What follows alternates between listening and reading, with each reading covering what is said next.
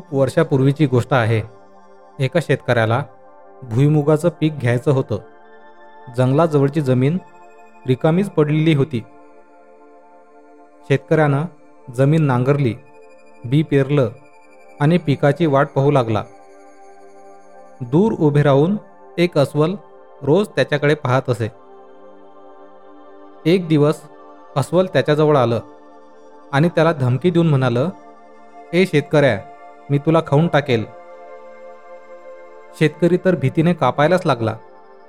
मग धीर करून तो म्हणाला अस्वल दादा मला खाऊ नकोस रे. एकदा भुईमुगाच्या शेंगाचं पीक आलं ना की आपण दोघे ते अर्ध अर्ध वाटून घेऊया.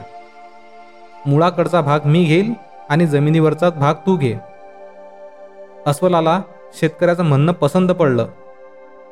शेतकऱ्याने शेतात खूप कष्ट केले. भुईमुगाचं पीक खूप छान आलं.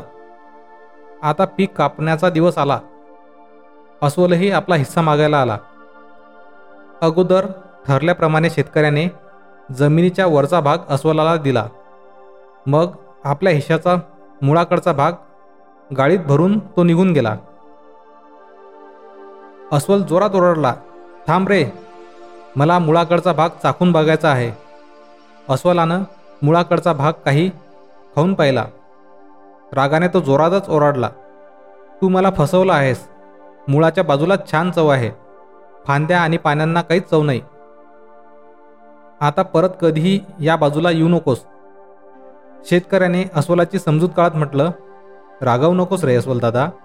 पुढच्या वेळेस तू मुळाकडची बाजू घे मी फांदीची बाजू घेईल. मग तर झालं ना? पुढल्या वेळेस शेतकऱ्याने त्याच जागी मक्याचं पीक घेतलं. यावेळी देखील भरघोस पीक आलं. मग कापणीचा दिवस आला. अस्वल आपला हिस्सा मागायला आलं.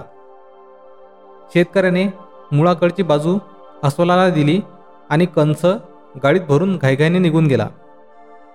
अस्वलाने मूळ खाऊन पाहिलं शी याला तर काहीच चव नाही. असं होय? म्हणजे शेतकऱ्याने मला परत एकदा फसवलं तर? आता येऊ दे त्याला. म्हणजे चांगलाच धडा शिकवतो. रागावून अस्वल शेतकऱ्याची वाट पाहत बसला. पण शेतकरी थोडाच परत येणार होता. मित्रांनो कशी वाटली आजची गोष्ट? धन्यवाद.